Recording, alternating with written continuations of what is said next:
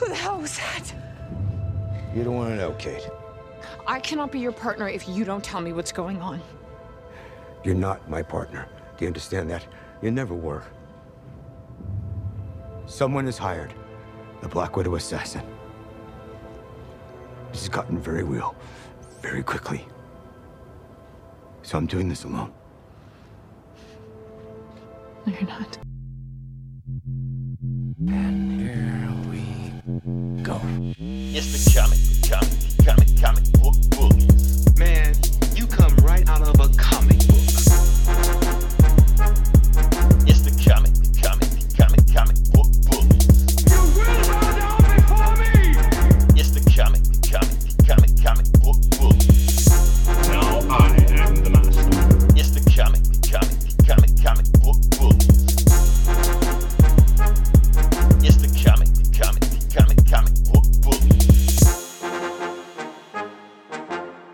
Welcome back to the Comic Book Bullies from Nerdist New Bullying. Your host Leroy, aka Mr. Monday Morning, with my co-hosts.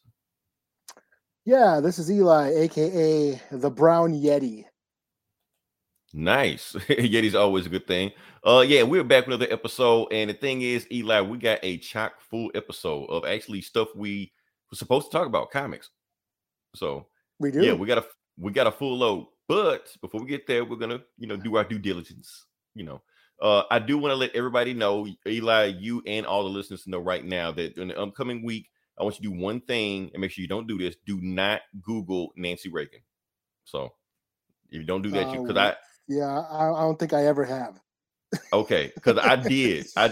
She was trending today, and I did for a slight second to see what is she trending for. I did that, Eli. I am scarred for life. So I'm trying to protect everybody else not to do that. I just want to go back to the day when Nancy Reagan was known doing porn or something. She got OnlyFans or something. Or she dead, isn't she? She's got to be dead. Yeah, she's dead now. I know. All I can say is I just want Nancy Reagan go back to the days when she was just doing DARE, just say no. That's all I want to know Nancy Reagan for, because we all know that DARE thing that actually probably created more drug addicts than prevented it. I mean, think about it. You had DARE back in school, didn't you? Yeah. Okay. I think my mom had a bumper sticker or something, or had a car that had a bumper sticker on it. I don't think she got the bumper sticker. I think it was already in the 80s. It was everything. Just say no this, just say no that. And then you go to school and the cop comes in. It's like, okay, kids, whatever you do, make sure you don't drink too much Robitussin or it's going to get you drunk. I'm 7 years old thinking it does that? So so now I'm in the club 15 years later dancing to sipping, no subsist-serve, So it's like Nancy Reagan. You don't want no part of this, Leroy. Right. What was it from doing? It makes you feel really good. Makes all your problems go away. Just say no to drugs. All right. So anyway, let's get back to it. The reason I just want to say that because I want to lighten the mood because we're actually going to bring it down a little bit because we want to make an acknowledgement. Like I said, to the uninitiated, you may not know who this is, but we are initiated, aren't we, Eli? We know. Yeah, this is George. Sad. This is sad. Now, this is George Paris. I want to make sure everybody knows the name is George Paris, not George Perez. He was always trying to correct people to make sure that, everybody got his name right. I do want to let you know that he's actually not dead. He's actually still alive. However, he has been diagnosed with stage 3 pancreatic cancer. So, yeah. So, like I said, which is a really bad one. Like, they got some that you get better from. This ain't that one. So, Jake, what up? Yes, sir. Yes, drug. That don't do it, Jake. we do not condone drug use on this one, at least not while the show is going on. Anyway, but yeah, George Paris, like I said, he is a titan, pun intended, in the comic industry. Pun intended. Yeah, it was off the top of my head. It just rolls off anyway. Yeah, clever, but like I said, clever. Yeah, man, it's just instinct. Yeah, but he has done so much for the comic industry. Because like I said, he's been drawing forever, I guess, since the 70s and the 80s. And the thing is, he's made some of the most iconic cover art or just interiors in comic history. Like, people rip off his art so much. It's got to the point that it's so famous, it's not even called ripping art because it's so iconic. Let's see. What hasn't he made? I'm so glad you asked, Jake. Let's just go down the list and see.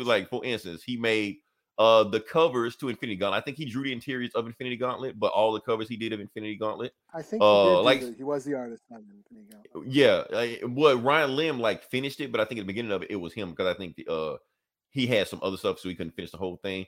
But like I said, I'm seeing this for the first time. I don't know who this guy is, but I'm saying I don't know what the fuck a Thanos is, but he looked badass. I'm gonna go get this book, and then he goes around and just slaughters the whole Marvel universe. So yeah, starts off with that.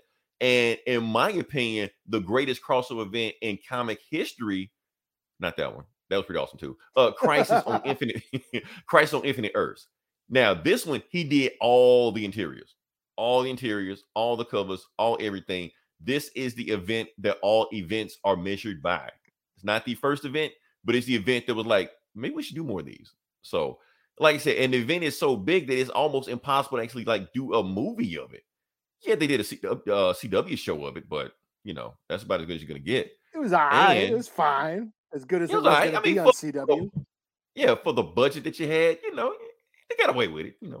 And actually, this is the most ambitious crossover we did. I don't know, Eli. I don't know. Was it Crisis or was it this? This is DC versus Marvel. Now, yes, they did a whole bunch of them. I never read DC versus Marvel, but I did read Infinite Crisis, though. Right, but the thing is... Crisis on... not Infinite Crisis. Right, Infinite Crisis, he didn't do that. Crisis on Infinite Earths, he did that. Not to confuse with Final Crisis or Crisis on Two Earths or Infinity Gauntlet and Infinity... or Infinity War, and yeah, it's a lot. They get confused.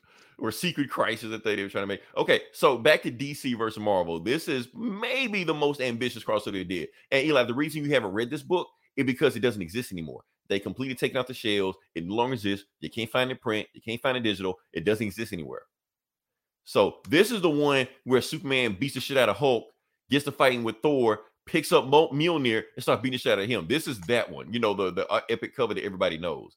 So yeah, people are trying to use George Paris, bring this back. We know with Disney and Warner Brothers and AT&T and Discovery, whoever it is, they got their issues. Bring this back, because this book was epic. I remember reading this one. Let's see, why they take it out? Because of rights, DC, Marvel, Disney, whatever, just disagreements. So that's the thing going on with that. So will it come back? Probably not. That's the thing. Like I said, this is actually the last DC Marvel crossover that ever happened. I think it was 2001 or something like that. That was the last one. Before then, it was actually pretty frequent. So, and of course, Teen Titans. I tried to find some. Oh, Wonder Woman. He did Wonder Woman. Okay, so he did do Teen Titans, but in the post-crisis of Crisis Infinite Earths, they gave him Wonder Woman. He completely rebooted the character. Most of what we know of Wonder Woman now came from his initial run, including the movies. And like you said, Teen Titans. Where's that Teen Titans poster? I didn't get it. Anyway, he did Teen Titans also. Now I know everybody knows Teen Titans from Teen Titans Go and the other anime thing. Look, Teen Titans was awesome in the comic form. Like I said, it was pretty much the closest thing DC had to X-Men and New Mutants. They was just see New Mutants, New X-Men, do that, make everybody that, And then like I said, George Perez was drawing it, so the art was awesome, every single panel, and the way he drew Starfire, woo! As an adolescent, thumbs up. The way he drew Robin's legs, they accentuated those giant, the accentuated calves, and yeah. Yeah. So, like I said, we're gonna revisit this. But like I said, he is a legend. He deserved to be talked about multiple times. So, like I said, you got the kind of cancer he's got. That's pretty much it, and that's kind of a tough break. You can pretty much time when your days are numbered, Guess he can just spend the time just getting his getting his house in order. So. Yeah, and he even said in his post he'd rather just enjoy his time that he has left here instead of going through treatments and feeling like shit and chemo and all that. And he could probably put his family in debt, stuff like that. Yeah, which may or may not even work. He says I'd rather just let nature take its course, which is really sad, but. He's going out like a G though. Hey, yeah. So, but like I said, he when you look at the work he's made, it's immortal. So his work will live forever. Yeah, he even said he's going to try and hit as many cons as he can. And he says he wants to meet as many fans as he can before while he still can. So, okay. Which is really I thought nice. He would. Yeah, because I figured he was just going to just rest up and, you know, that's it. So he's still going to try to get out there while he can. Yeah. And I guess he's like blind in one eye, and that's that. He retired like a few years ago. That's why he doesn't drive. Yeah, I remember him hearing it. Yeah, he retired. Yeah. That's what I thought you said. But yeah, because he's like can't see out of one eye. So, so yeah, he can't really work anymore. But I know he's still doing he still did custom prints for people. But you know, but yeah, let's hope he enjoys his time left here. I mean, it's sad. Yeah. Yeah, hey, just prayers going up for George Paris. Like I said, Paris, not Perez. We're gonna see a lot of people screwing it up. So anyway, I've heard the R rule. I've heard the R Perez. You know I can't do that. We tried that before. I just gave up on that. All right, so let's move on past this. Now, some more sad news or good news, depending on your perspective. I don't know if it's good or bad news for you. Also, we'll talk about it anyway. The Netflix series of Cowboy Bebop was canceled after its first season. So here today, gone today. Some people are upset, some people are happy about it. It's been like what, a couple weeks? Yeah, we just talked about it like a few episodes ago, and it's gone already. Some people hadn't even seen it. Some people were just like, I was going to see it, but now it's canceled. I'm not even gonna bother. I've heard all kind of nasty stuff about it. The actors have been attacked online all day. So yeah, sad day. Yet, Jake, some people are sad about it. Some people are happy about it. Some people are, throwing parades in the street. This shit is over with. So me personally, I'm indifferent about it, I guess. I mean, like I said, I didn't hate the show. I know some people just completely hated the show. As far as live action anime adaptions go, this is probably one of the better ones. Take that for what it's worth. Whatever you say, whatever you want to call it, that's it. I feel like they tried. I do feel like there was some love in the adaptation of it. I do feel like some characters nailed it. Like for instance, Jet Black, that actor nailed it. I like Spike. I thought Spike nailed it. Some people say he's too old like that. You didn't get that feeling. Like when you're there, he felt like Spike. I never a time when I felt like he was taking me out of the episode. Some other stuff we can complain about. We can complain about Vicious, we can complain about. Honestly, I was cool with everything on the show until the last 5 seconds, and Ed showed up. And Ed started talking. I was like, ooh, kill it with fire. Just what the fuck were people expecting from a live action Ed? I don't know, man. I don't know. It's like you don't know until you get it, What the fuck? That's basically the point I was making. Why were you making this? I'm just saying, you don't know what tasty wheat tastes like till you taste tasty wheat. That's what it was. So when they gave you Ed, you're like, ooh. Ed, yeah, the stupidest, dumbest cartoon character in anime, and then they put her in live action. And you know what? As a fan of the anime, I didn't mind her. I'm like, whatever, a live action Cowboy Bebop. That's what it is. Yeah, I don't know. I don't think they nailed it. I don't know if they pulled it off as good as they could have. Like I said, that was the biggest problem I had, even though it was only 5 seconds. What were people expecting? Like Emma Stone as Edward, and and she plays in everything. That's what everybody was expecting. Yeah. So I agree. I'm a big fan of the anime. I loved it, but I didn't hate the Netflix show. I had issues with it, but in the end, it was just a campy tribute to the show. It gave all these nods to the, for fans to recognize. And it was a sort of a goofy, campy satire almost, and I don't think that goes ever well these days. Camp and sarcasm and satire doesn't really translate well today. You know what I mean? I think it goes over most people's heads.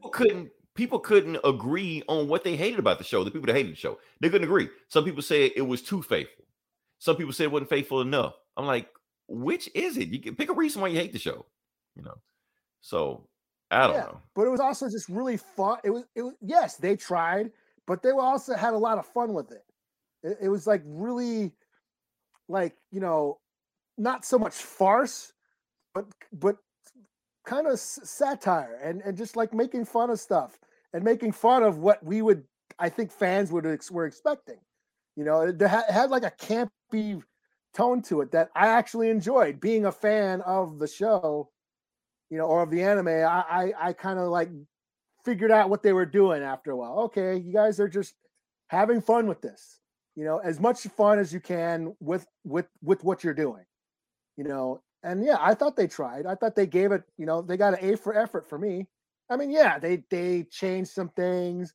I wasn't into the vicious Julia shit that, you know, that was that whole. And plot, I think that was one of the biggest issues with the show. Not the Julia Vicious thing.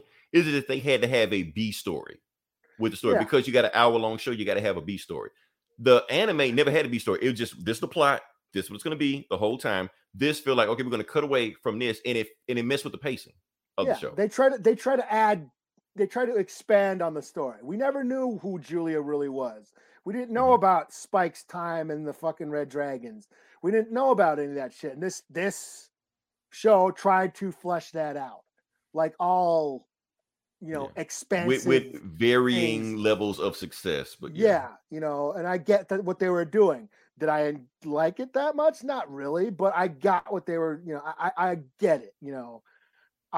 In the end, I didn't hate it. You know, even when Ed showed up, I'm like, oh yeah, there's a live action Edward. Yep. So that is a thing. Yeah. Because I was like cringing. I was, oh shit, what's going to happen when Ed does show up? And then she showed up. I'm like, yeah, that's about right. You know, I feel bad for the actress. I heard the little girl who played her is getting all kinds of fucking shit from the internet. I mean, that's her first role ever, you know, in anything, you know. And and she's like Australian? She's like, have you heard her accent? She actually, you know, she's like from Australia or New Zealand or wherever. She's from down under, whatever. And she actually put effort into acting like Ed, you know. I'm like, wow, you did a pretty good job impersonating this character. And now she's getting shit on because the pussy ass internet trolls, you know, got molested. Oh, the Netflix molested me. Oh, you know how they get ruined my childhood, all this crap. All that bullshit, you know, and they're giving, I mean, I heard, what's her face? The girl who played Faye's was getting all kinds of shit. Oh, yeah, and she was, you know, going back and forth with the internet even before the show even came out, you know. Yeah. Because people were saying this and saying that and stuff like that. So, yeah. So, like I said, show's done. It is a thing. It happened. We can move on. It wasn't that bad. It wasn't that bad. Wasn't that bad. It wasn't Ghost in the Shell. That shit sucked. So, this wasn't that. So. Or Dragon Ball Evolution or whatever. Dragon Ball Evolution. It wasn't that. People want to put it in that category. It wasn't in that category. It was actually...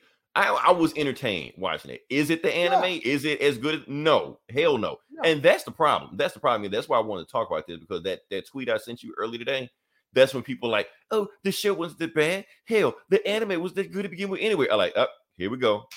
That's when it starts. That's when it starts right there. Because people want to try to rationalize. Like, if you like it, that's fine. But don't try to bash the old stuff. Because this thing, when you start making new stuff and it sucks, it make the old stuff look bad in retrospective. I gave you a prime example.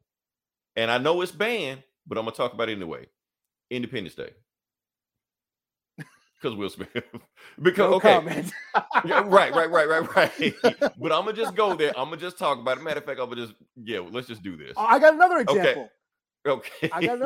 Ghostbusters. Okay. The girl Ghostbusters. The girl Ghostbusters. The girl Ghostbusters. People looking like, well, the Ghostbusters franchise wasn't good to begin with. No, it was. This movie just sucked, you know. But now that because of this one thing, or even RoboCop, we try to mention RoboCop because of that movie that sucked. Meanwhile, we think the first one, like the greatest thing since sliced bread, we can't get people to watch it now because the RoboCop franchise altogether is sucked. ScarJo, ScarJo as Matoku.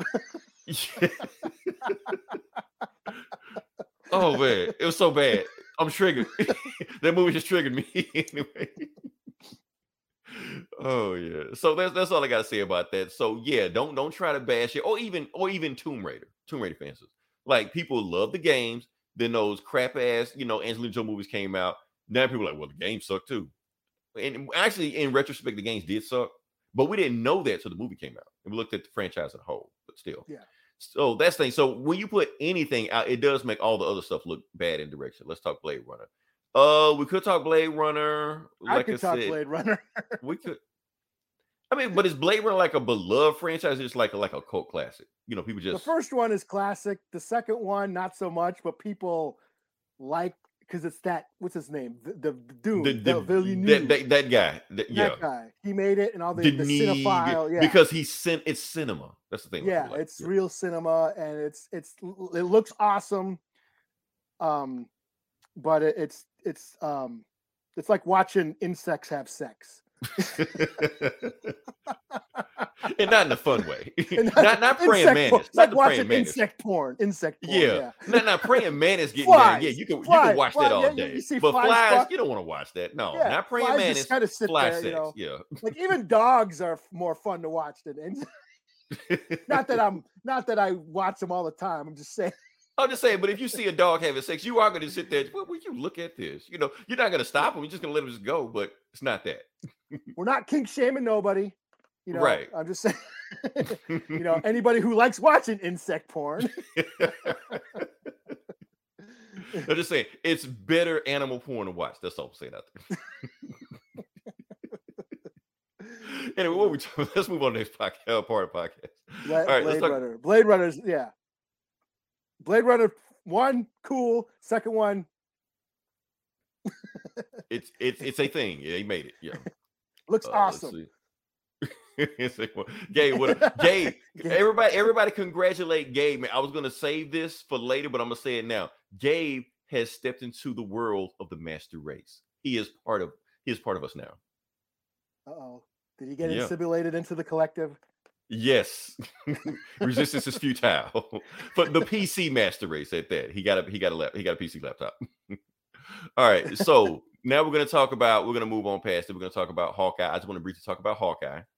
Like I said, we're on episode 4 now. Only is 6 episodes in all, so we're getting towards the end. This is almost it. And this episode, like I said, that third episode to me was probably one of my favorite episodes of any Marvel movie. You know, that came out, like, period. But this one, it was cool. It was all right. It was a slower burn, you know. It kind of had a pacing issue with me. It tried to be like a Christmas movie and Born Identity all at the same time. I'm like, I don't know how that mix, you know. Yeah.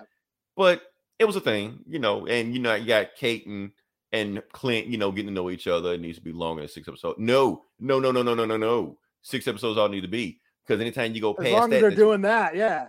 They're gonna have the sweet candy coating that the show has. Yeah, because we don't need filler. That's the thing we do not need is filler. Because I've seen plenty of shows do that. That's how you get the Flash season 7 with 26 episodes. You know, and it's just like, what we're doing an episode about Killer Frost? Okay, yeah, why not? No, we don't need that. Just keep it short, keep it simple, get to the point of this. But that's not what I want to talk about. I want to just talk about some brief things on there. We did get a reveal. Not the reveal everybody wanted. I know everybody wanted the reveal of who Uncle was, but we didn't get Uncle. Although we did get a mention that Hawkeye did call him the big man. So at this point, Eli, they're not even teasing us. It's him. This is not a Mephisto situation. So, and also we got the reveal of everybody's favorite, Yelena Belova. The White Widow, Black Widow, I don't know what they call it. That's her name. That's who the fuck is that? Everybody knows that it is. Everybody went crazy. I saw the YouTube reaction. Oh, it's my girl. It's my girl. You know. Okay, but I do want to show you this. Now, some people were confused about the head shake that she gave. Like, oh, why didn't Kate take the shot? The reason Kate didn't take the shot because she did this new nod right here. Now, a lot of people don't know what that nod meant because you've never been in a fight before. The nod meant you shoot that arrow and you miss, I'm gonna fuck you up. That's all it meant. There was no hidden meaning. There was no, well, they did this. No, that's what it meant. So, because she's a Black Widow. Black Widow number 2. Yeah, she is Black Widow number 2. I love Yelena Belova because she had that cool ass, Splinter Cell headgear on, you know, like that. I was like, oh, they're bringing that back. You know, they're back in the 90s. She was one of the Thunderbolts, you know, all the stuff like that. So that's all cool, but that's not the most interesting thing about the show, Eli. Not to me. the most interesting thing about the show, so or at least that episode with Hawkeye's wife. That's the most interesting thing to me. Oh yeah, because she was doing stuff. She did stuff. Exactly. Mm-hmm. Most housewives or most superhero girlfriends, they don't do stuff. They used to stay at home. They used to complain, "Why aren't you here?" You know, all this stuff like that. Get killed by supervillains. That's what they do. No, but she was helping out. She was hacking in the database and stuff like that, doing stuff Kate's security team couldn't even do. She was speaking German. Even in the episodes before then caught my attention. I'm like, okay, Clint was telling her the moves of what he was going to do to get inside the tracksuit mafia. And she was just like, oh, you're going to do the whatever move. Okay, cool. So she knows the ins and outs of the spy game, stuff like that, which all adds up when you put it all together. That means she has to have S.H.I.E.L.D. training. That's the only way about it. Matter of fact, I'm going to even do a little speculation, which I said we weren't going to do on the show. Do you have a theory?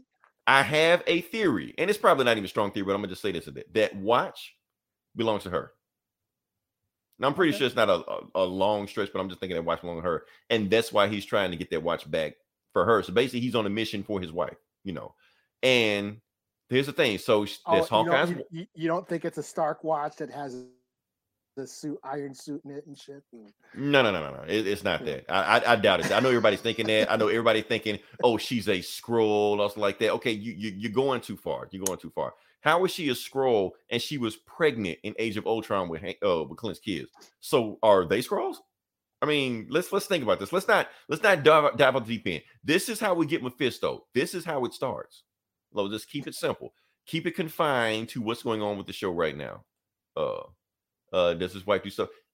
That's the thing. Gabe, you spoiling it. You spoiling it, Gabe. Because here's the thing. So Hawkeye was married to Comet. Keyword was. He was married to Bobby Morse, a.k.a. Mockingbird. That's who was the character in the comics. They had a run back in the 80s, but that was his ex-wife that got divorced. She had a run for a while in the comics on her own poster. And this was the last issue of her own solo comic, which got all the fanboys' titties in a twist. You know, that's why they hate Bobby Morse to begin with. Oh, remember those days, those glory days. Oh, yeah. Way back in the day. What happened to those fanboys? You know, way back in 2015. Remember them days? So my thing is, so Mockingbird that's Clint's wife in the comics. So his wife in the show has S.H.I.E.L.D. training. Now, even though she hasn't been called Mockingbird or anything like that, they may reveal later on, maybe like episode 5, episode 6, that, oh, I was a S.H.I.E.L.D. agent named Mockingbird. And everybody go, ooh, cool. But here's the thing. If that happens, then that will completely decanonize Marvel's Agents of S.H.I.E.L.D. Because they had a Mockingbird on the show. Debuted in season 2. She was like on the show for like 3, 4, 5 seasons. I don't know how long the show went. Well, I do, but I can't remember off the top of my head. But that was Mockingbird on the show. So if she's revealably Mockingbird, that means Agents of S.H.I.E.L.D. isn't canon. We can't have that. So we all went into like crisis mode to feel like. But what if it's if it's part of the multiverse because of madness? Yeah. It could be multiverse. So she was a variant that they wiped out, something like that. Or she was a Skrull. Everybody on Agents of S.H.I.E.L.D. was a Skrull. Because they went to Cole space, said, right? Yeah. They went to space. Yeah. Quake was a Skrull. Yeah. Agent May. Yeah. But here's the thing. I have another theory to make it fit. Okay. Because we haven't had anything yet to like completely just make a plot hole Agent S.H.I.E.L.D. So let's say that Clint's wife was the first Mockingbird and she passed it down to the Agents of S.H.I.E.L.D. Mockingbird. Boom. There you go. I fixed it, Marvel. There you go. There you go. Mm-hmm. And now that you said that, I got a little theory is for my mind. Okay. Do you think, do you think they might? Because I'm going by, I think it was it Bendis in the Young Avengers when Echo. Mm-hmm. Echo fought Elektra, got killed by Elektra. And then the League of Assassins. Same thing. The hand. Right. The foot. Yeah. The foot. The hand. The hand resurrected Echo. And then they fought again, or she got possessed or whatever, and she killed Elektra. Echo killed Elektra. But then Elektra turned out to be a Skrull. And that's what led into Secret Invasion. Now, Secret Invasion is supposed to be happening sometime like in soon. The next soon. Like like next year. So they could think one of these shows they're gonna reveal a Skrull. Somebody, one of these characters on one of these shows is gonna be a Skrull. It's going to happen. It's not going to happen in Hawkeye. I'm gonna say why it's not, because I think in this particular show, they're trying to put boots in the ground, street level, so they're not trying to tie it into the cosmic shit unless it has to be tied in, like the Soul Stone with Black Widow. But other than that, I think they're kind of grounded as much as possible. So they're gonna tie it into Skrull shit, but they will tie it into Kingpin might show up, Daredevil might show up, Echo's getting her own show. I think that's where they're going with it. So it's coming. I think if anything, like that Captain Marvel sequel might set up Secret Invasion or whatever, Yeah. Let's go back to what? Oh, who was Greg? Greg Cannon. Now, y'all. Scooby Doo, y'all, or what was he saying? Is that Cypress Hill? Scooby Doo, y'all, Dooby Doo. I don't know. Somebody Google those lyrics. What up, Greg? Yeah, what up, Greg? Yeah, somebody Google those lyrics. Let me know what it is.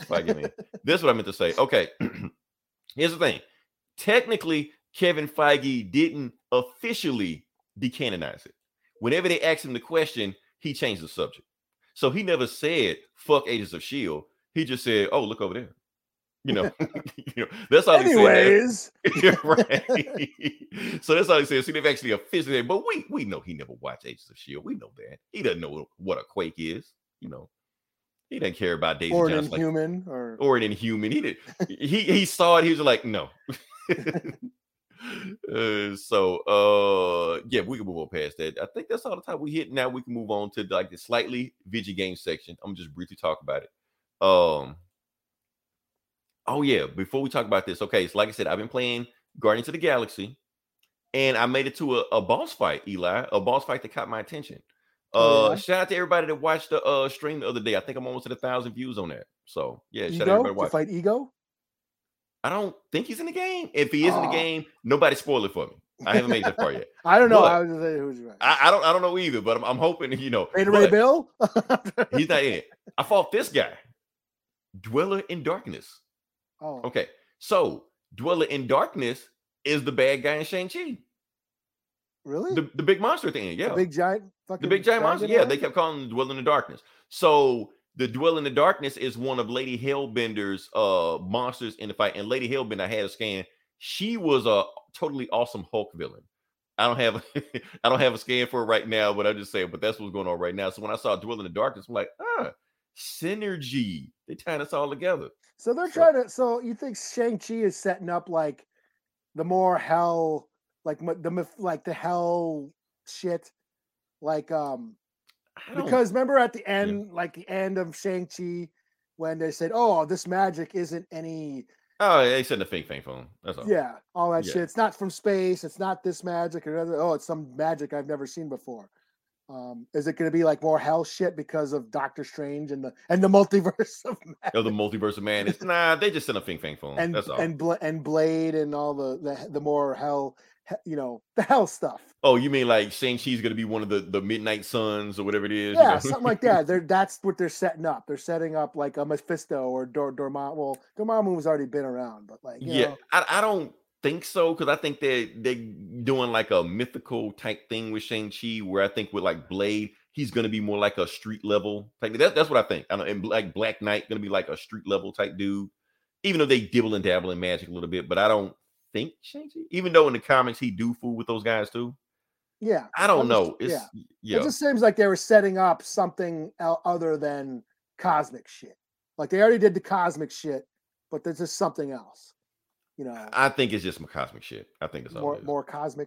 Yeah, I think it's more cosmic shit. Yeah, Fang will show up. He's an alien. He's the reason for all of our myths about dragons and blah blah blah, whatever like that. And Shang-Chi got to fight him.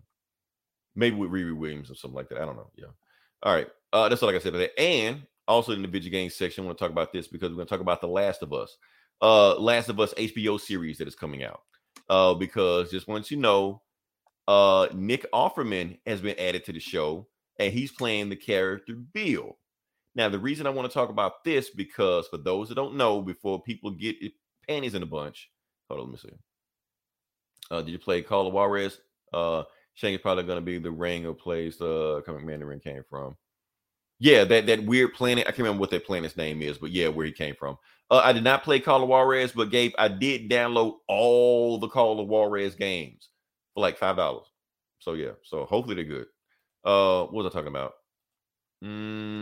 Last of Us. Yeah, Nick Offerman. Okay, now I want people to not get upset because I know it's coming. I can see it coming already.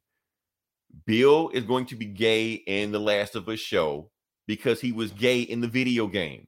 People are going to get pissed talking about how it's woke and all stuff like that. No, he was gay in the video game. So when you see Nick Offerman do whatever HBO suck likes a to dick, do, yeah, you know, mouth to ass or whatever goes on there, you know, just let them know that they already referenced that the character was gay in the video game. Now, I will say this: he was just referenced as being gay in it. Like if you read one of the notes in the background, stuff like that, he was gay.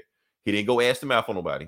But you already know in HBO, because they take it to the next level, that's what they're going to do. Because we know they did the same thing with Hooded Justice on Watchmen. But Hooded Justice and Captain Metropolis, they were gay in the comics, but only if you read one of those excerpts at the end of the book. It's a one little line that said it there. But like I said, in HBO, they had a full-on gay porn in there, you know. Now, I didn't have a problem with it, except for one thing. I did have one problem with it. Why was Hooded Justice the bottom? That's my only thing. That's what he likes, man. I'm just saying, man. I mean, and he just wants to chill and let the dude just lay there. You know, that's all of my thing. I don't know why that popped in my mind. I'm just like, what? You know, I'm gonna leave that alone. You thought way too much about this. I thought way too much into it, but even when I watched the scene, I was just like, come on, man. we don't. I'm still traumatized from that. All right. So anyway, can we get to? Let me call it. Can we get to the video game section? I mean, the comic book section now. Okay. Sure. Like I said, this is Comic Book Bullies, where we talk about the comic books, and we're going to get into it. And Eli, you got a bunch of books, so I'm gonna let you start first, go into it, and then I'll jump in from there. Okie doke. Then should I start out with a lot of finales this week? Well, you know, annuals. Had a lot of annuals this week. Annuals, too. Another thing of annuals. You know what? I did not even organize my shit. I did not organize. Yeah. I didn't either. So. That's why I let you go first, so I can figure this shit out. I forgot to, like, where's my folder at? I can't even find. Damn, this desktop is messy as shit. Here we go. The bully picks. It is piled with other shit over here. Let me just grab it. Okay, so oh man, and it's a small ass thumbnail. I thought this. Hey, like Eli, you had one job. Yeah. Well, here we go. I'll do Hellions number 18, and there's you know, I thought it was going to be a stroke-worthy picture of Madeline Pryor, but it's really small. I mean, now, I got to use my imagination. You gotta fucking zoom in. It wouldn't be my worst, you know. Yeah. Zoom in. You can zoom in, right? Just squint, everybody. That's so Hellions number 18. This is the final issue of the Hellions book. What? Wait, what? I didn't know that. I didn't know. Yeah, last book of the Hellions. Picks up right where we left off. Nanny, or Orphan Maker, went on a rampage because Nanny kind of gave him the cold shoulder and said to grow up and, you're a man now. You don't need me anymore. So he went on a rampage, killed a bunch of the people from the right. The right were those mutant, that religious mutant, anti-mutant. So the right are the bad guys of the book. Yeah. Well, They were in this run, this actual. You don't think that's a little too on the nose?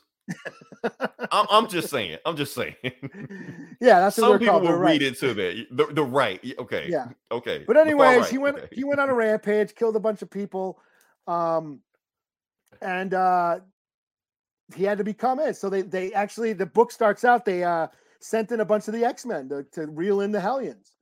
To basically arrest Orphan Maker.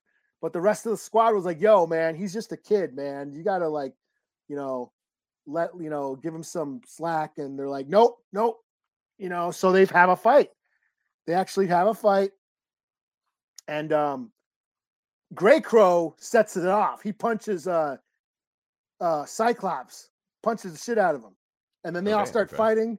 But then Empath comes and says, y'all chill out, because he can control everybody. So he makes everybody like stand down. And then they go to the Quiet Council to be, you know, to be, they're on trial now, you know. And they, there's a bunch of really, you know, profound arguments over, you know, Orphan Maker and, you know, whether or not he should go down to the pit. But then Nanny comes out and says, I'm going to go down there with them. And it was really sad and kind of poignant. You know, she's like, I, you know, I left you and dismissed you once. I'm not going to do it again.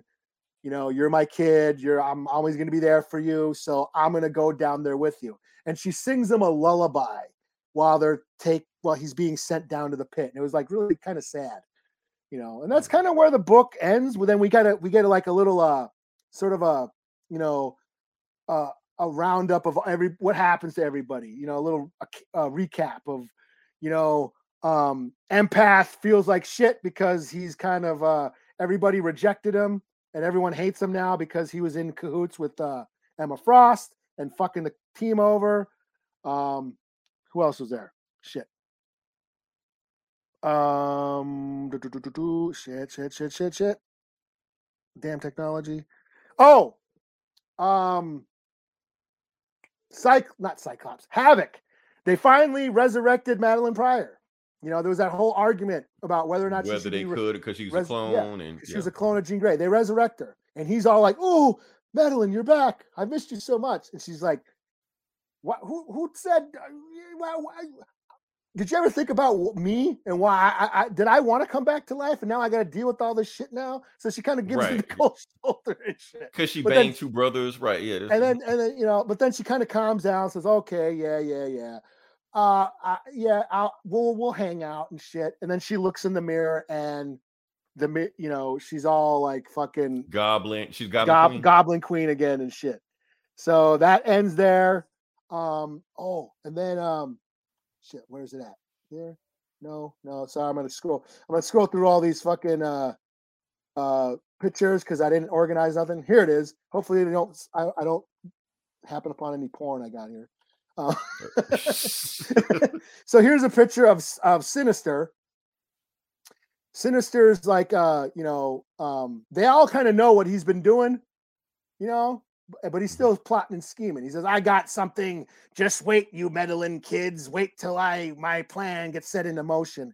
And as you can see, he's got, you know, he's probably planning on doing something with the DNA of Cyclops. We've already seen, Storm. Nightcrawler, Wolverine. I see Wolverine. Yeah. So he's thinking of probably fucking around because he had the DNA of the Chimera, the Exoswords, goblin motherfuckers from Araco or whatever. Right. I mean, that's like if they go by the future, he's already done this stuff. Yeah. Yeah. So so this is them. Wait till this plan has been according to my design. That's what he's doing. And then finally, we go to Psylocke and Grey Crow. You know, now they've been like teasing the sexual tension between, you know, Grey Crow's got the hot for Psylocke because, you know, it's fucking Psylocke. I mean, because it's Psylocke, right? You know, but then he kind of like said fuck her after she fucked over the crew. But then I think he kind of forgave her when he's like, well, the reason why she fucked over the crew is because Sinister had her kid. Or the DNA of her kid. And then, you know, so I think they've kind of, they kind of squashed it a little bit. I think the relationship is sort of starting to bud again. Like they kind of suggest that they might get back together or they might be together or they might do something. Yeah. Cause Grey Crow was right about to shoot Empath. He's like, fuck this guy. And then Psylocke's like, hey, can you not do that? You know, he said, I don't give a shit what the council says. I don't care if they throw me in the pit. Fuck this guy. He's a piece of shit. He needs to die. And then Psylocke's like, I'm asking you not to kill him. And he's like, okay. And so at the end, they're like holding hands at the end of the comic. So it kind of suggests that, you know, they might have something going on. Bittersweet ending. Yeah. And that's about it. I mean, yeah, because these were a bunch of villains basically who came together and formed a reluctant bond, like Cowboy Bebop, a bunch of, you know, misfits that came together and formed a family, like Guardians of the Galaxy. You've seen it, you know. And now this is the end of the road. The team has disbanded, and we don't know what's in store. And I'm kind of bummed because I really dug on this comic, and I hope they bring Gray Crow. It's weird. It's weird that it's because it actually was one of Marvel's better selling comics. It was a lot of fun, and you know, it had a cool native character in it that I hope that they're going to bring back, that they're going to shove back into the closet because this book has ended. And right, it'd just be a trivia on game night. Did you know? And then they're gonna have all this other X shit happening, Marauders and all the other character. All you know, Havoc's coming back. You know, Psylocke's gonna do this shit, do some shit. And Madeline Pryor, but you know, I hope my boy Gray Crow stays around. But I don't know. So 4 out of 5, I really dug this series, and yeah, kind of bummed that it's ending. So okay, so yeah, and they're getting out on you in the comments. My insect porn. Right. Did she join the council? That's for my eyes only. My eyes. Right. I don't think she joined the council, but like I said, I misplaced on who's in the council, who's not. They kind of come and go. The right has always been the wrong. They're where Cameron Hart. Actually, that wasn't what I was talking about. I don't want to go in any deeper than that, but yeah. Let's see. Okay, it's on me now. All right. So next one I'm gonna do is let's stay with the X thing. Let's go X minutes. You know, because I want to talk about Inferno. See if I can find it real quick. So Inferno, like I said, we're on. Does that come out this week? Yeah.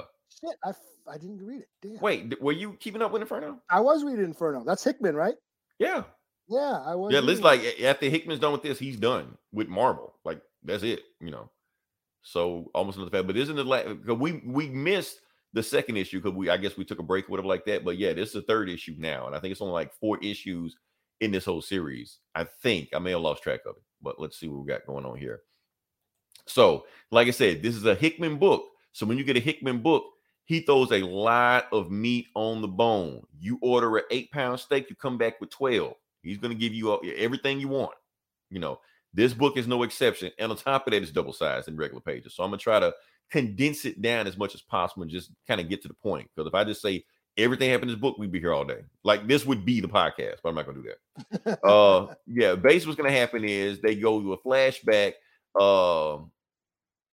Professor X is taking, you know, Cypher. He's taking Cypher to Krakoa to basically try to communicate with Krakoa to let them know that we're bringing more mutants over here and try to create an ecosystem for them. And he does it. You know, Cypher does everything he expected. However, Cypher doesn't trust Professor X. He's like, I know he's Professor X. I know he's a good guy, but I really don't like him. So he rigged up a way where, like, the Professor X and Magneto have rigged it up where Krakoa can't see certain areas of the island. He hacked into it where Krakoa can because he brought his boy Warlock with him. He's like, okay, you can't see it, but they don't even know Warlock is here.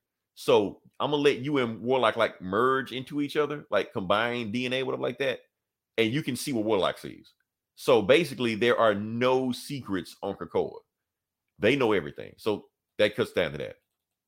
And the thing is so Cypher knows everything. Cypher knows everything. Okay. Every dirty secret that Professor X Magneto been hiding from me, everybody, he knows it, and Krakoa knows it. Because the main thing they know. They know Moira MacTaggert is alive. Nobody else knows. They became this. Yeah, so they know that. And Krakoa knows it also. So he was like, I knew I didn't trust them. And he knows that Moira MacTaggert pretty much has rigged up this whole Krakoa thing to kind of like basically make mutants take over the earth and stuff like that. So let's cut to the White Queen, Emma Frost, and okay, so Emma Frost, Mystique, and Destiny. So now Mystique and Destiny are here with Emma Frost, and Emma Frost is also telling them that Moira MacTaggert is alive. They're like, how is she alive? There's no way she's alive.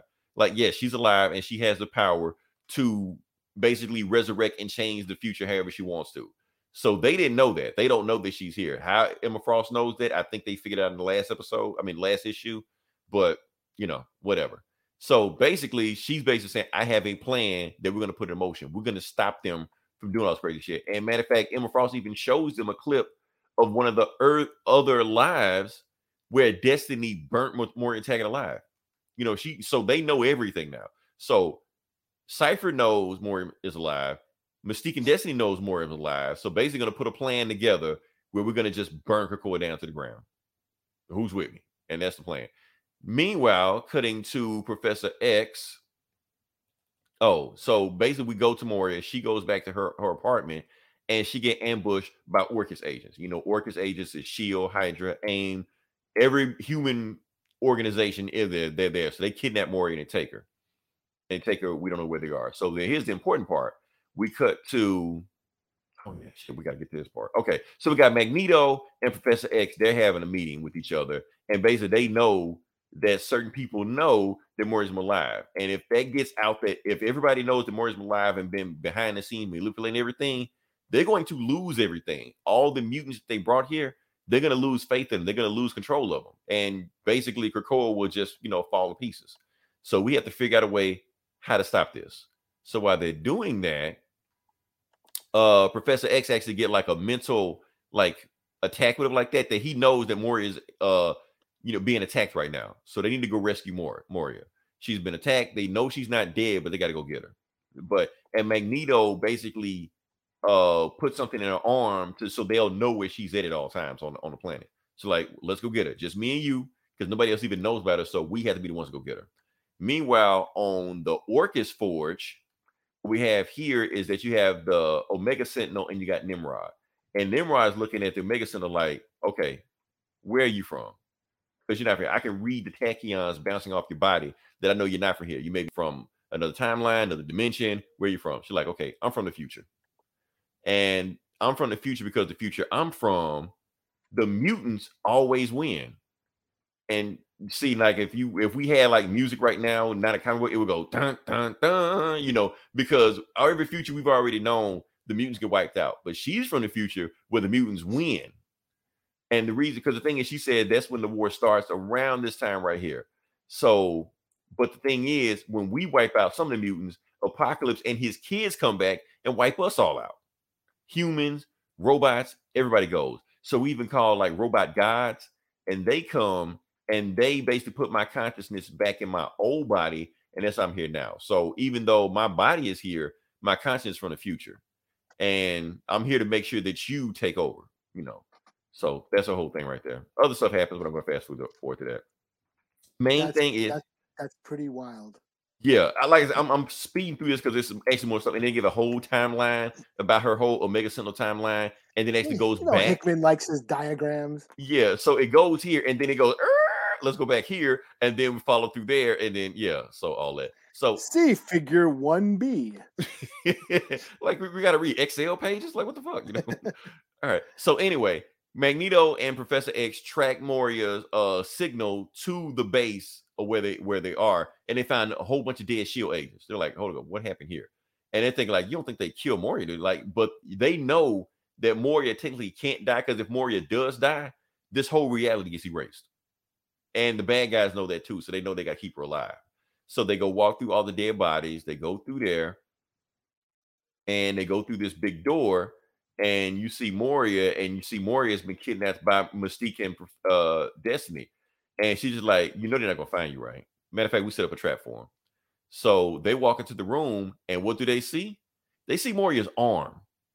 But not her.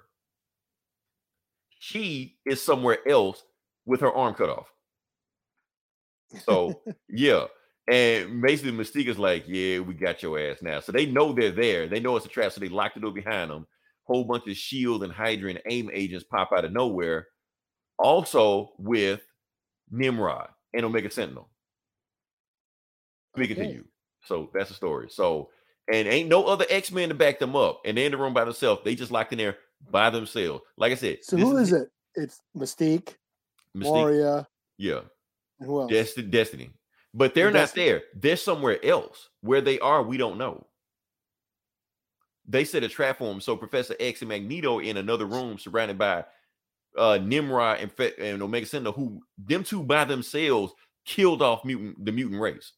So I don't know how Professor X and Magneto gonna survive this shit. So let's see what we got. It's a robot version of Days Future Past. Yeah, it's like the flip-flop version of Days Future Past. Yeah, so that this is like Hickman has created this tapestry, this thread. Eli, I know I just fast forward through this shit, but I'm loving it right now. That's why I'm gonna be sad. I'm gonna be sad when he leaves, man. Even though he's already one foot out the door anyway, because when he's gone, you got the rest of these yahoos writing this bullshit on X-Men and stuff like that. And I don't.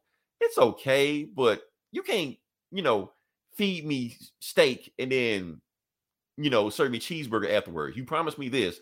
This will be his trilogy then. He had Fantastic Four, then Avengers, and then X-Men. Yeah, X-Men. But the thing, he didn't get to finish his X-Men. Because like I know, if he got to finish his X-Men, he would have tied all that shit in together. All of a sudden, Franklin Richards shows up and all this shit would have all connected together. But Marvel didn't give it to us, man. I'm hurt.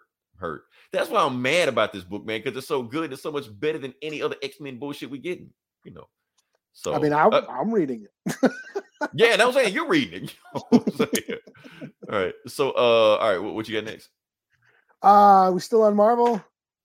I guess I'll do. What should I do? Oh no, wrong window. I'll do Star Wars. You're doing Devil's Reign, right? I'm doing Devil's Reign. Yeah. Okay, I'll do Crimson Reign. Okay. Star Wars. Oh, damn, it's a lot of.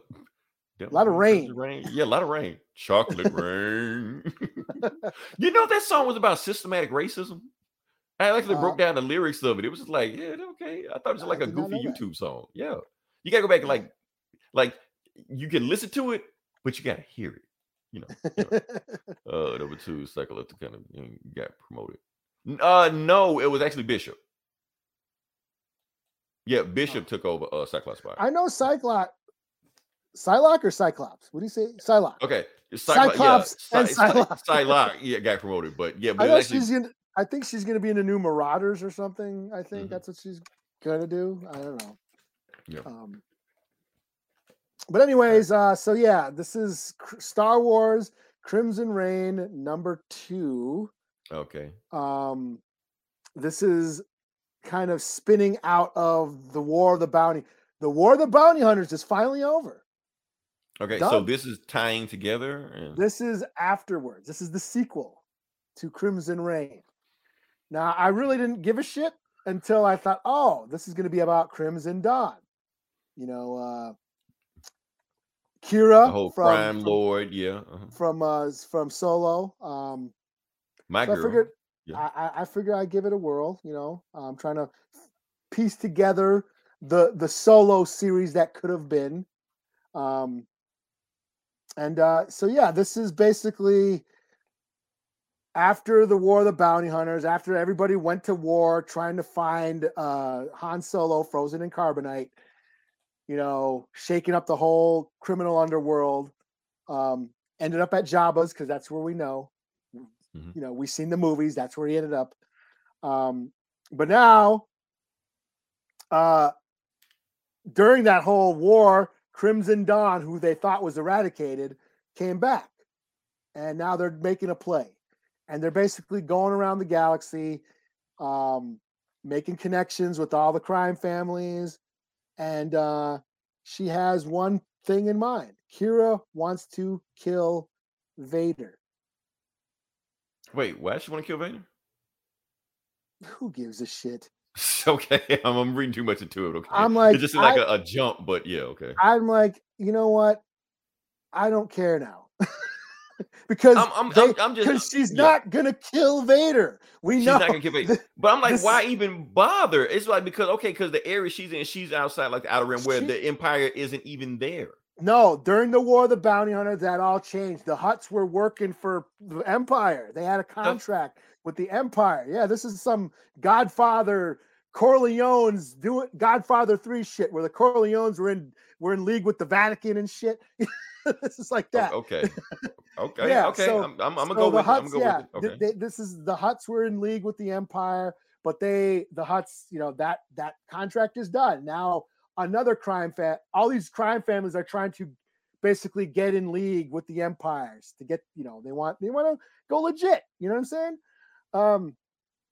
And but Kira knows this. Kira knows that, you know, that, you know, they know that this the criminal underworld has their code and all that shit, but that the Empire is fucking it up and basically pitting everybody against each other. So that's why she wants to get rid of Vader, you know, and so she's going around trying to collect, you know, people that will help her. There's this one crime organization called the Orphans, who were basically kids whose parents were killed by the Empire, and they're out to kill, you know, they're out to get the Empire. So they really want, they're like, hey, we want to kill Vader. Like, okay, fuck yeah, let's go kill Vader, you know? And my thing is, they're not going to kill Vader because we've seen the movies. This is my problem with keeping these stories in the Skywalker saga or involving them. Like, you could have had this whole gangster story without involving Vader and Palpatine and Luke. Luke is going to be on one of the covers and shit. And now she's going to go have a sit down with Leia. So, you know, they just want to have, oh, the two bitches that fucked Solo. Let's have a scene with them too. Like, don't fucking care, you know. But like, yeah, they could just make Kira like a new character, have a go on new adventures, yeah, and just be this, like, you know, godmother of the crime and shit, and do some cool ass shit. But no, she's gonna go try and kill Vader, and she's not, because Vader doesn't die by her. He's probably gonna kill her, you know. And we already know what's gonna happen, and I'm like already over it. Yeah, so damn, I was excited, and you just kind of deflated all that. Well, yeah. I was curious. I wanted to see. Okay, you know, let's see. You know, she's master of the Terikasi. You know. Yeah, let's see that shit. You know, let's expand on Solo a little bit. The only Star Wars movie that I thought sucked. That's just me. You know, but I was like, hey, let's check out. This ties into Solo movies, and they were supposed to have 3 Solo movies, but that got squashed.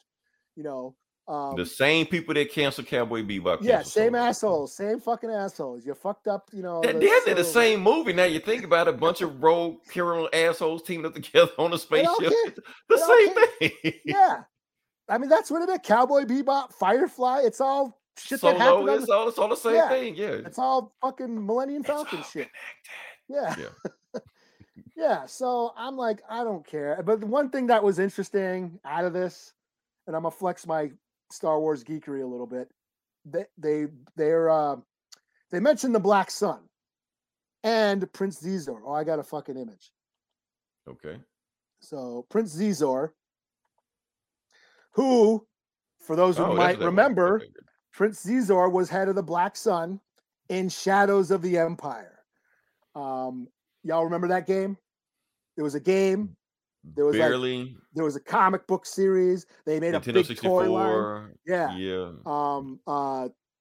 They made a whole toy line around Shadows of the Empire. The main guy's name was like Dash Rendar or something. Dash Rendar, yeah. He was like a. I thought I made that up. Okay, that's right. He was like he was a pilot of the Outrider, which was basically a half-assed Millennium Falcon and shit. Still one of the coolest Star Wars games that I've ever played, especially in like the space fighting scenes. You know, the Hoth level where you're flying the smoke speeders and fighting the AT-ATs. That's some of the coolest gameplay in all the Star Wars games, you know, in my opinion. You know, N64, 90. I like the one that kind of ripped off Devil May Cry. I can't remember the name of the dude with Starkiller. Oh, Force Unleashed. That was cool. That one. Yeah, that was cool. But hey, flying around, blowing up TIE fighters, that was dope. You know, you can lock on in the missiles. That was just, I would repeatedly played just those levels, you know, just because I had so much fun. But anyways, Prince Xizor was part of the Shadows of the Empire series. He was the head of the Black Sun, a criminal organization, and he was in cahoots with the Emperor, and he was trying to basically replace Vader. Vader ends up killing him in that story. So, but here he is alive and well. Oh, if he's even canon, I don't even know what happened to Dash Rendar. Yeah, you know, that's part of the EU. So yeah, that's all the EU now. I don't know after what happened to Dash Rendar. There is, again, I'm flexing my Star Wars geekery here. In the special edition of A New Hope, you can see the Outrider taking off from Mos Eisley. It's a little Easter egg when George Lucas redid his movies back in the 90s and added all the new effects, you can see the Outrider, his ship taking off from Mos Eisley when Luke and Obi-Wan roll into town on the land speeder and shit. So yeah, just to make that part of the universe. So yeah, but Prince Xizor was killed by Vader in Shadows of the Empire, but he's alive and well in this comic. So that'll piss off a bunch of Star Wars fans. This ain't no fucking EU, bah, you know. Like I said, they pick and choose what comes and what goes. So yeah, anyway, it's hard for me to get to Star Wars. Oh, that's the thing. It's you got to be born into it, man. Like me, I was born into. You kind of do. You kind of do. You know, people always act like, "How do I get to Star Wars?" You can't. You can't. Can't pick. I'm talking about New Hope. I'm talking about like in Return of the Jedi and like even the old stuff. If you're not into it back then, you can't get into Star Wars. It's not gonna happen. Yeah, I'm old. I'm a Star Wars baby. That's like the first movie I saw ever in the theater was the first Star Wars movie, 77, A New Hope. It wasn't even called A New Hope back then. It was just called Star Wars. Just Star Wars, right? They started adding A New Hope and all these Episode 4 and all that shit later on, you know, because George Lucas kept tweaking with the shit. So yeah, that was just me. That's just my childhood, you know. So yeah, I played with all the toys, saw all the movies as a kid, and yeah. Then it ended. It ended back in the 80s. Thought it was done. Now here we are. It still ain't done. Here we are, 30 years later, and people are bitching and moaning. You know, every generation bitching about it. The OG fans hate the prequels. The fans of the prequels hate the sequels, and yeah. And so on and so on. Circle of life. Yeah, I'm an old man. Oh, man. All right. So I give it a 3 out of 5. You know, art's still cool. They're doing all the cool art in these books, but I don't think I'm going to stay on this because I just don't care anymore. Damn. You're just wringing it dry, man. You're wringing that Star Wars or Skywalker saga dry. That last piece of toothpaste in the yeah, it's gone, man. It's done, man. Do some new shit. That's why I'm reading High Republic, because that's all new. I'm reading all that shit, all new characters, all new adventures. Yeah, fucking motherfuckers riding rancors with lightsabers and shit. It's dope, you know. Right. So yeah. Okay. All right. All right, so yeah, let me go on. Let me see. Okay, so now since you did Crimson Reign, I almost want to call it Crimson Dawn. You did Crimson Reign. Now I'm gonna do Devil's Reign. Devil's Reign. I forgot the name of this book. It's like it's too much similar shit, man. Even the colors kind of, even the covers kind of look similar to each other on this one. So yeah. And speaking of Crimson, I also read a book called Crimson Ring or Crimson Cage. I'm not gonna review it, but yeah. So I had Crimson Reign, Crimson Cage, Devil's Reign, and yeah. So. Yeah, it's just like last week when we reviewed all the book and every book had like fire on it. You couldn't remember which one was which. It's just like, okay, I don't know what I'm picking. So yeah. All right. So yeah, the book we're going to do now is Devil's Reign. So what this book is about? This is Chip Zdarsky's basically grand opus, his grand finale he's been doing on his Daredevil run. I have not read a single issue in his Daredevil runs. I don't know what the hell is going on in this one. Eli, I think you reviewed one of the books one time, but I followed for. I didn't stay on the Chip Zdarsky run. You know, okay. I was reading it for a while, but yeah. Okay, so this is supposed to be just dealing just with that. So let's just go into it, see what's going on, and just follow on as best you can. Like I said, I don't know what's going on, so I'm gonna just put the piece together and see what's going on. So apparently, I didn't know what was going on either. You know. Yeah, so, I kind of figured out what was going on, but anyway, yeah, it's been over a year since I've read Daredevil, so they're making references that I didn't really know about. I mean, I knew Wilson Fisk was mayor and all that shit, but yeah, because it has been popping like other books too and stuff like that. So yeah, all right. So apparently, this brother and sister team. Now I'm pretty sure they're like super villains, but I don't know who they are. The Stromwinds. They're the ones that put Wilson Fisk in office. I guess they like put money behind him, whatever like that, or put political, you know, propaganda, whatever it was. And basically they're saying, so ever since we put Wilson Fisk in office, he's been doing this wild shit, killing people, bribing people, just doing Kingpin shit, even though he's the mayor. So like, so what should we do next? The election year is coming up. So like, should we put him back in office or should we do something else? They're like, you know what? Let's think bigger, you know. But we'll find out what that is coming on later on. So anyway, we go to Daredevil. Daredevil is summoned by Wilson Fisk. Wilson Fisk shows up, throws a folder at his feet. He's like, I didn't bring my reading glasses. I didn't bring my reading glasses. I can't read that. He's like, look, you know what that is? That is your identity in there. But however, those pages are blank. So, but nobody can get into my facilities without me knowing. So obviously you did something to me. What did you do? And Ditto was just like, just laughs at him. He's like, don't worry about what I did to you. And he's like, okay, I'm gonna get your ass. So he basically pissed off Kingpin. Kingpin's like, you know what? Fuck all this. All superheroes banned. You know, but he goes down the list. He's just like, look, all this stuff, like, you know, we got alien invasion by Null last year. There was an alien that came to this planet by Spider-Man. When the Asgardians and the Dark Elves invaded us, that's from Thor's planet. So all superheroes do is just cause more tragedy than they solve. So yeah, I'm banning all of them. I don't care who it is. I don't care what you do. If I see powers, you're banned. You stop. It's like, okay, you know. So, oh, and he's married to Typhoid Mary? When did that happen? Yeah, I guess. Yeah. Sure. Okay. Yeah, let's just go with it. Yeah. So, yeah, so we're doing the whole Civil War thing again. Superheroes are banned. Pretty much, but yeah, so it's that whole thing again. But the Thunderbolts are now working for Kingpin, and they go around just arresting all superheroes. The Thunderbolts are the cops. Thunderbolts are the cops. It's symbolism. Now, this panel right here, this fuck me. I'm like, who the hell is this? It's Miles Morales. They redesigned his costume. His new costume, yeah. I was like, damn, another Spider dude? They're like, shit, okay, so it was Miles. So I don't know. The costume might grow on me a little bit, but I don't know. I think the mask is a little bit too much. Anyway. Anyway, so the Jordans? I thought it was I like the Jordan. I like the Jordan. You know, I like my superheroes in Jordans. I'll talk about that later on, but you know. But yeah, so Miles is a youngster from like rescuing a girl from a burning building, and then some more Thunderbolts show up, and you know they shouting about to arrest them, and then Captain America shows up. He's like, "Get away from me, young man." He's like, "Oh, Captain America, you arrested too." You're like, "Oh no, you're not gonna arrest me." And then they're about to take Miles' mask off. He was like, "No, my family. They gonna know." And Captain America's like, you know what, fuck this. And he just starts smashing with the shield, just start beating shit at everybody. You know, so they take off running in Spider-Man and Daredevil, Electro, or Daredevil, whatever you want to call it. They all show up and they go do their thing. The whole Civil War thing again. We've seen it. They go to Fantastic Four. Dr. Octopus puts some inhibitor collars on them, and they take over the Fantastic Four base. And that Dr. Octopus has all of, you know, Reed Richards' files and stuff. You know, I'll skip past that. This is pretty cool. Luke Cage and Jessica Jones walking down the street. And also the bus just goes off the road or train. I don't know. Luke Cage stops it. But just for him showing his powers, the Shocker shows up. And he just beat the shit out of Darkhawk. I love this panel. Just the fact that Darkhawk got the shit beat out of him. We don't even see it. You know.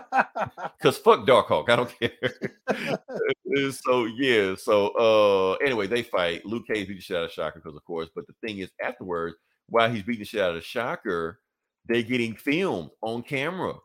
You know, and then he makes this big speech. He's just like, look, we got a gangster in the office. He thinks he can do what he wants to. We got to stand up to him. We got to stand up against the man, you know, all this stuff like that. So, and then you get the crowd behind him.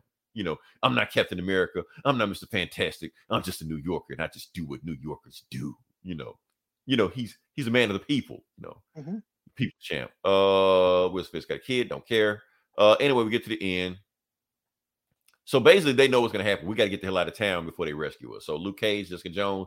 Take baby Danny, you know, she's Captain America in the future, but we're not going to get into all that. 2099 or whatever. And then they see Tony Stark, and Tony Stark is like hiding, but it's clearly an Iron Man car he's riding in. But anyway, so he's just like, look, the only way we're going to beat Kingpin, we can't fight Kingpin because he has public opinion behind him. So the only way we're going to beat him is on his own term. And I am going to run for mayor. It's by voting. That's how you change everything. Exactly. Not by punching people, you know. And that's it. And Kingpin kills Purple Man. I don't care. Oh, yeah. That was the big shit. Kingpin. Yeah. I don't care. No. I did care about that. That actually did care about that. I was like, there was another stinger. So he catches Purple Man because Purple Man was the one that erased his memory. Why he don't know who Daredevil is. So he kills Kingpin. They're in the Baxter building. So he has access to the negative zone. Now. He got access to the negative zone, and they kept Purple Man in the negative zone in his prison. You know, prison 42 or whatever Civil War did, you know. So we got the Strom wins, and they're basically talking like, okay, our big plan, Fist for president. So, yeah. So symbolism. He like, I don't know. It's too derivative. It's like the greatest hits of everything we've already seen before. But I still thought it was kind of fun. I thought it was. It was fun. It was fun. But it's just another Civil War or a Kingdom Come, or we've seen it before. We know President Luther, all this stuff like that. Yeah, we've seen it, but just with different characters this time. Who the hell? Okay, Jessica Jones, the bad guy, Jessica Jones, the Netflix show. Jake, watch that. That's that guy. You can Jedi mind trick everybody. Yeah. Jedi mind trick everybody. That's what he does. So, so Fish just got rid of him. So, yeah, that's my thing. I'm like, we've been this road so many times. How many shows? Because Civil War wasn't even the first Civil War in Marvel. They did shit back in the 80s with the Beauty Registration Act and all stuff like that. They did this shit with the champions, with the kids. They outlawed them. Yeah. Now they're outlawing the kid. But it's Chip Zdarsky.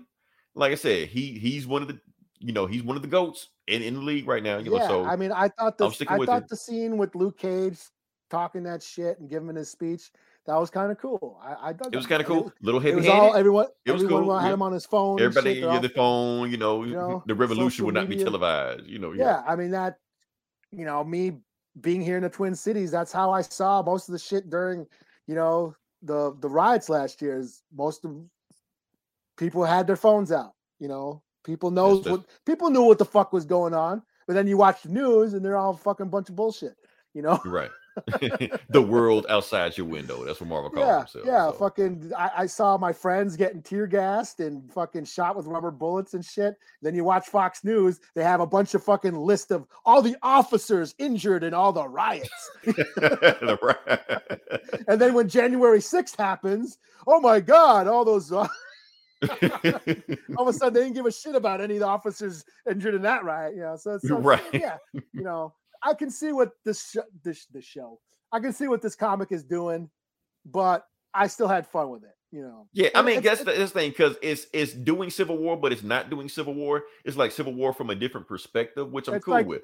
Civil War in the hood, basically. Yeah, basically, because there's no debate on whether Kingpin is wrong. He's Kingpin. Yeah. He's supposed to be wrong. But that's the whole point. He's abusing his power, and it's something that the superheroes can't fight. So I want to see. I'm sticking with it. I want to see where Chip takes this. Iron Man running for mayor. Yeah, had a Dark Hawk and Moon Knight. Yeah, I like Dark Knight. Well, see, I don't know the new Dark Hawk. I'm just saying, fuck that old one from the 90s. That guy sucked. So I know it's a new one now, but. Shaka beat the new one's ass, so never mind. Oh, I didn't know that. See, I'm not reading the new Daredevil, so I didn't know that shit about the Purple Man's kids. I didn't know, but they said it. They said it in this book. They were like, Purple Man's kids did that stuff, And his kids are still out there. And he just killed. He just killed. Purple Man. Keep it good at any point. No, he's an asshole. Very much an asshole. This whole thing is a commentary after everything we've all been through. Of course, they're going to make Kingpin a political figure. Because reasons. Same reason why they made Lex Luthor president in 2004. Yeah. So it's the same thing. And making him president, that's just even you might driving a nail on the head even more. So yeah. All right. So I'm done. What you got? I'm gonna stick with it. See where it goes. Got Batman, the new Batman. Joshua Williams, new Batman. See, if I'd known another guy was writing this Batman book, I might have picked it up. I had to get rid of that other guy. Yeah. So Tiny Ann's done. Fear State is done. Now it's the new Batman. And basically it picks up right after the Fear State shit has happened. They killed the Peacekeepers or whatever. And everyone's kind of celebrating. Gotham is actually happy. People in Gotham are celebrating, like, woohoo! Fear State's done. Batman whooped ass. They're all loving it, and they're kind of celebrating Batman. The Bat family are like partying and shit.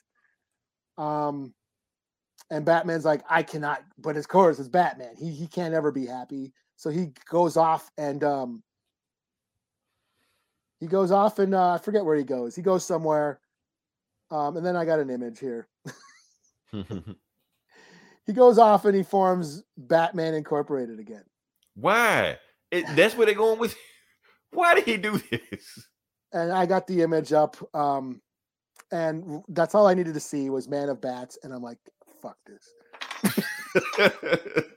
Okay, so don't pick this book up. Yeah, that's the thing. I was like, I'm gonna wait to see what Eli says about this dude. But you said Batman Incorporated. I'm like, nope, I'm done. No, nope. I saw Man of Bats, and I'm like, fuck. This shit was dumb as hell when Grant Morrison did it. Why are you doing this? Yeah, and for those who don't know, Man of Bats is the Native American Batman who wears a headdress because, you know, bats wear headdresses.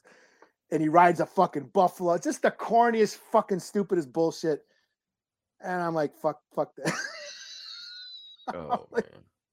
It's also where Batwing came from. He was the Batman of Africa, but they there's all Batmans from all the nations and shit. There's a Viking Batman and you know, but they ruined it. I know Grant Morrison. I know his heart is in a good place, but come on, dude.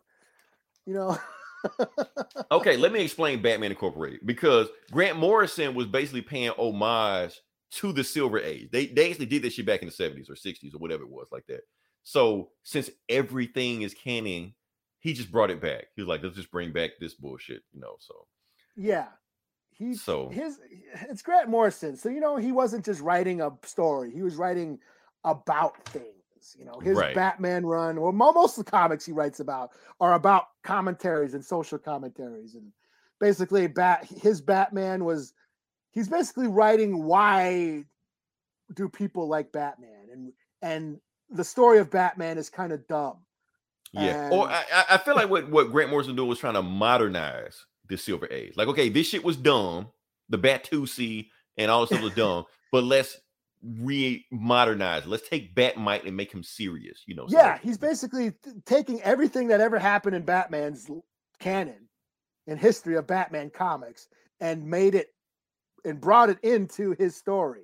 No matter how wacky this shit is, yeah, it happened. Yeah, yeah, it was all true. Yeah, and he said anything that was like way too weird, like he went in out of space and got Superman powers. Oh, he got gassed by Scarecrow. Don't worry about it. So yeah, and but basically he was talking about his point being that basically what Alan Moore says, that superheroes are the narratives of superheroes are kind of shallow. You know, in a way that there's only so much you can do with that narrative before it just starts becoming a farce after a while.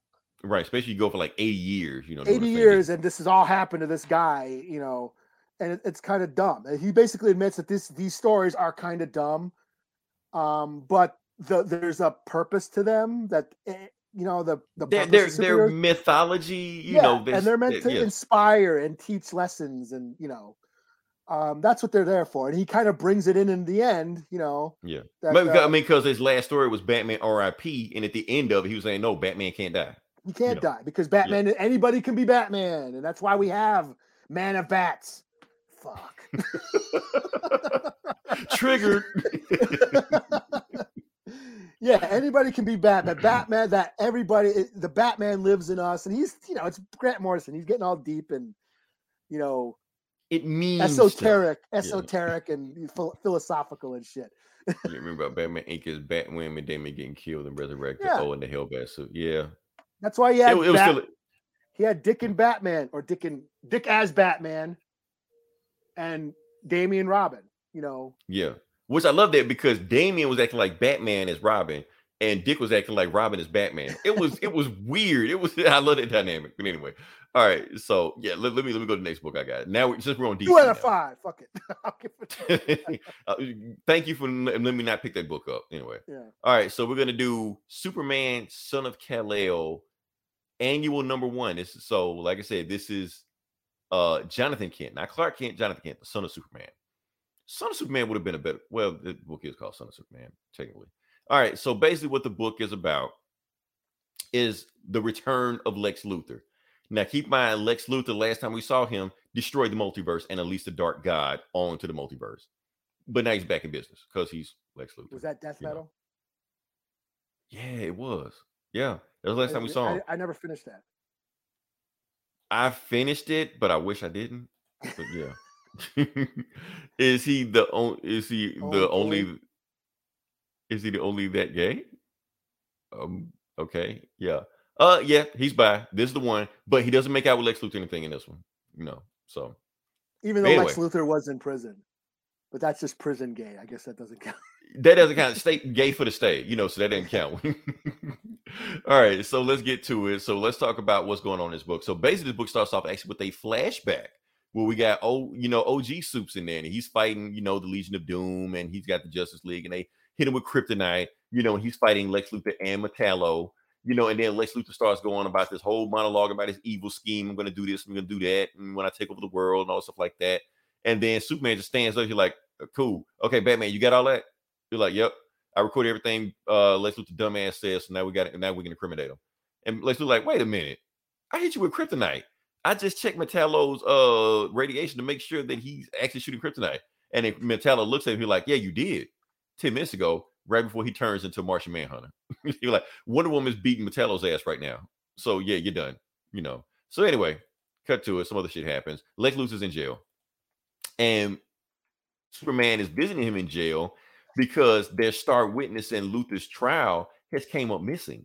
The mechanic that welded the kryptonite in the Metallo's suit. Yeah. So Lex Luthor like, I don't know what happened to that guy, but I tell you what, you play a game of chess with me. Play a game of chess with me. It may jog my memory. So Superman like, I'm not playing your game. Like, come on, one game. So Superman sits down. Lex Luthor already can tell he sucks at chess. First thing he does is take a knight and put it over the pawn. He's like, that's the dumbest ass move in the world.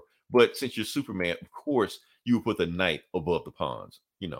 So before they can finish, and Lex Luthor just actually like, look, man, if you stop trying to spend so much time trying to kill me, all the problems in the world, you could have fixed this shit.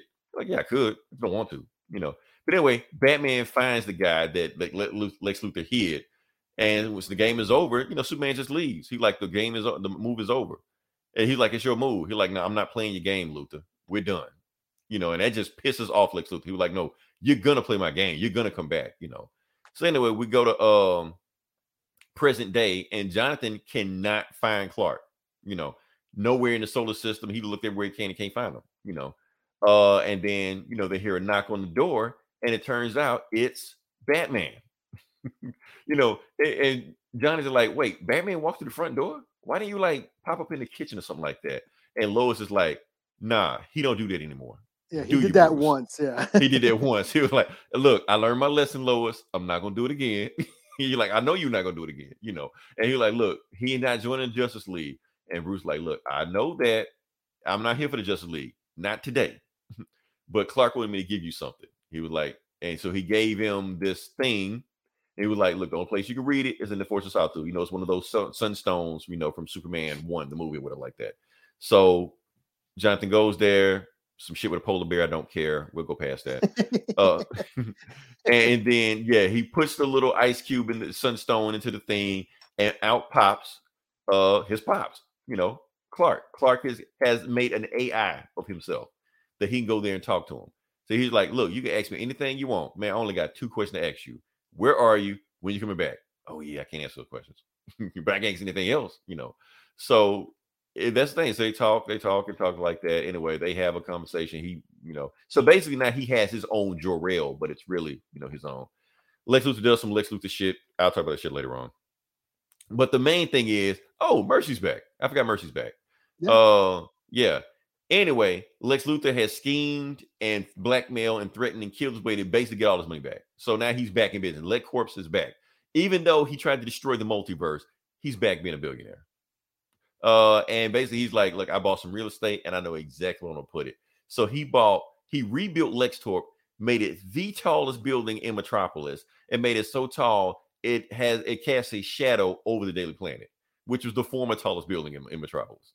So he was like, this shit ain't gonna happen. So Jonathan, switch the clothes. Oh, and then L in Lex Corp blows off of it. And Jonathan like, oh, it wasn't me. I know it looks like I did it. I didn't do it. So he goes over there, turns into Superman. Cat, saves the L from, hurting people. And then some crazy Lex bots come out. But Lex Luthor is like, look, these are my robots, but I didn't send them after me. Somebody else reprogrammed them to come kill me. So he was like, okay, look, we're not teaming up, but this one time we'll team up. So they team up, fight some robots, and then they just meet each other, stuff like that. So Lex Luthor's just like, that was fun. All right, look, let's go up and just talk. No. Actually, what Lex Luthor says, me and your father had a game we were playing that we didn't finish it. I want you to finish the game for him. He was like, man, I'm not finishing the game for him. He was like, you know what?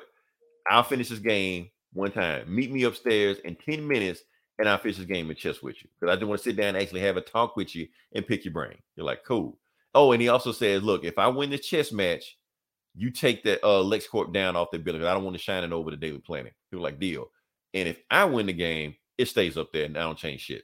You're like, okay, cool. So like, I meet you up there in 10 minutes. They play a game of chess and they go. So the whole thing is basically Jonathan does the whole thing. This Clark was doing the whole thing. He's like, why don't you change everything that's going on? Like, you have the power to change stuff, but you're too busy trying to conquer the world. But think about it. If you cure world hunger, cure the national debt, cure climate change, everybody, you're going to be, won't you be in everybody's debt anyway? Like, you could do. He's like, yeah, I could.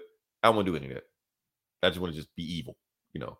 So anyway, while all that's going on, Jonathan beats him. Checkmate. The reason he beat him, because even though he's never played a game of chess in his life, during the 10-minute span it took for him to get up there to the top of LexCorp, he went to the Metropolis Library, read every single chess book that Lex Luthor ever did, and he knows every move that Lex Luthor was going to do, and that's how he beat him. So, and then he leaves. So now he left. Now he's got to take the Lex Luthor thing down. And before he leaves, so Lex Luthor's pissed, and he comes back and grabs the L. He's like, oh, by the way, Luthor, hold this L. And then drops it down and then leaves. Yeah, that was funny. That was funny. I thought that was pretty funny. So, and then he was just like, anyway, the guy, he knows who did this shit. Anyway, he killed the guy. But he was like, you know what? Fuck this new Superman. Call that dude over Gamora, that president. I need to have a conversation with him. To be continued, that's the book. So basically, it's just introducing Lex Luthor to the new status quo of this, you know. So all that shit he did, destroying the multiverse, But they actually make a comment on that. They actually say he has fans because he did all that dirty shit and kind of bounced back, which is another commentary, but we're not going to go down that road, you know. So, but overall, pretty good book, you know. 4 to 5. I enjoyed it. Yeah. Yeah. So, I forgot you said you read it. So yeah. So yeah. What you got? Well, I'm booked out, but what you got next? I'll do Batman '89. Cool. Number 4. What is it? Whatever. Yeah. So this is Batman '89. This is a tribute to the Burton universe, the Burton Batman movies. We got Billy D. Williams back as Harvey Dent, Michael Keaton, all that shit. The Burton movies. This is supposed to be a part 3 Burton movie, right? Yeah, Batman 3. That never got made. They scrapped it because part 2 pissed off McDonald's. So yeah. And toy companies. Yeah. So this has and Marlon Wayans was supposed to play what was his name? Drake Winston? He's supposed to play Blue Robin. Yeah, Black Robin. Yeah. And matter of fact, he got so close to it, he even got paid for, even though the movie never came out. So yeah. So so basically, it's a bunch of political shit happened. Batman was chasing some kid, and then the cops shot another kid. So there's been a bunch of protests going on in Gotham, you know. And this one picks up. Well, last issue, Harvey Dent was in the fire that fucked up his face. So he's going nuts in this issue. He's turning into Two-Face. He's going mad. But then this also picks up whether there's a protest outside of the Gotham City Police Department. And Robin starts throwing like Molotov cocktails down on the police. And because the police were about to arrest everybody. Yeah. Even though it was a peaceful protest, they was about to arrest everybody. Yeah, blowing up cars, like spray painting the cops' helmets and shit. Pretty funny. And then, of course, Batman sees the footage on TV and then has Alfred go pick up Robin and brings him back to the Batcave. Before you continue, I wish you would have had that panel. You saw the panel where Drake was sitting on top of the gargoyle. Oh, yeah. Okay, that is a direct reference to Tim Drake when he did it. Okay, so that's the old comic panel. So I just want to just put that in. I should have had them side by side, but whatever. So. Oh yeah, well, cool. So So yeah, so he takes him. Bruce brings Robin down in the Batcave and say, like, "Yo, man, you know I like what you do, but you need some training." And then, but basically, Robin's like, "Yo, man, you're Batman. You should come help me." You know, because Batman's come down to the hood, right? Yeah, Batman's kind of been depressed lately. He kind of gave it up. He's been on a hiatus ever since that kid got shot. He's been feeling guilty about it, so he hasn't done any Batman shit. You know, so Robin basically convinced them, "Hey, put back the cowl on, man. Let's go do some shit." So they said, "Yeah, cool, let's do it." And that's kind of where we at. And I'm digging this book. I'm liking it. So yeah, like I said, the Batman movie we never got, but yeah, basically, and it's still relevant today. Yeah, and that's the thing. So you know, like I said, they changed some stuff to make it more relevant. Like I said, and remember brutality and remember when those Batman movies came out, this is right after the LA riots. So that is true. This was going to be relevant back then. Yeah. But, you know, back then, like comic book movies being topical kind of wasn't a thing then. Yeah, back then. They weren't going to let any of that. Yeah. That's why they got especially with McDonald's, you know, telling you can't. Yeah. So, yeah, I did read Post Americana, last issue of that. That was that post-apocalyptic, dystopian, futuristic tale. It's written and drawn by Steve Scroach. And you've been doing write-ups on this, right? Yeah. And I've been digging this shit. Let's see. Do I have that image? Let me see. Blah, blah, blah. Let's see. Boom. Right there. Okay. So yeah, he was like one of the concept artists on the Matrix movies. So his art is like crazy detail and shit, but it's just a really it's a futuristic dystopian tale, making a bunch of political allegories, which we've again, like Civil War, like, you know, like the Devil's Reign, we've seen it before, but it's all in the execution. This is just insane, violent, over the top, campy, just nuts. You know, we got, you know, there's a president, you know, the future, it's like 100 years in the future. There's been a nuclear war. America's just decimated. All the rich folks have been living in this mountain sort of mountain habitat, you know, living in luxury, kind of like the movie WALL-E. You know, they're all living on this, like, inside this mountain while the rest of the country has gone to shit, cannibals eating each other, you know, fighting and, you know, mutant monsters and shit going on. And then there's like a rebellion. And this woman teams up with one of the guys who escaped the mountain to sort of rise up against this asshole politician guy who decides, I'm going to take America over. We're going to make America great again, basically. Oh, so, yeah, that old thing, yeah. Yeah, where it's totally, you know, tongue-in-cheek, campy shit. And it's just over the top and violent and crazy. And one of my favorite books of the year. I'm going to go on. This is on my list as one of the best comics of the year. So yeah, knocked it out of the park. Last issue. This was the last issue. It has been a lot. It's like shit. Okay. So at least spoiler alert, three, everybody. 4 months. Yeah, since the last issue. It took a while for this issue to come out. Because we're gonna do a best of the year towards the end of the year, maybe at the beginning of the year, depends. But Eli's already saying this is gonna be on his list. So yeah. I'm still formulating mine, but I got some hits on mine, but So I'm booked out then. So I'm booked out also. Like I said, even though we didn't have a whole lot to talk about, we had a whole lot to talk about. It's probably going to be one of our longer shows. If you listen this long, definitely like, share, subscribe. Shout out to Get Valiant. Just hit that 200th episode. I don't know if Eric is still with them. Like I said, Eric is an OG that used to, you know, podcast with us. You know. Oh yeah. No more. Did they come out? We Are Demons or whatever book. Did that come out? I didn't see it. I didn't see it. If it did, it definitely flew up over my head. I didn't see it. So yeah, because I missed Inferno too. So I yeah, it could have. I'm gonna be pissed if I go there and see it. Like, oh shit, that was there.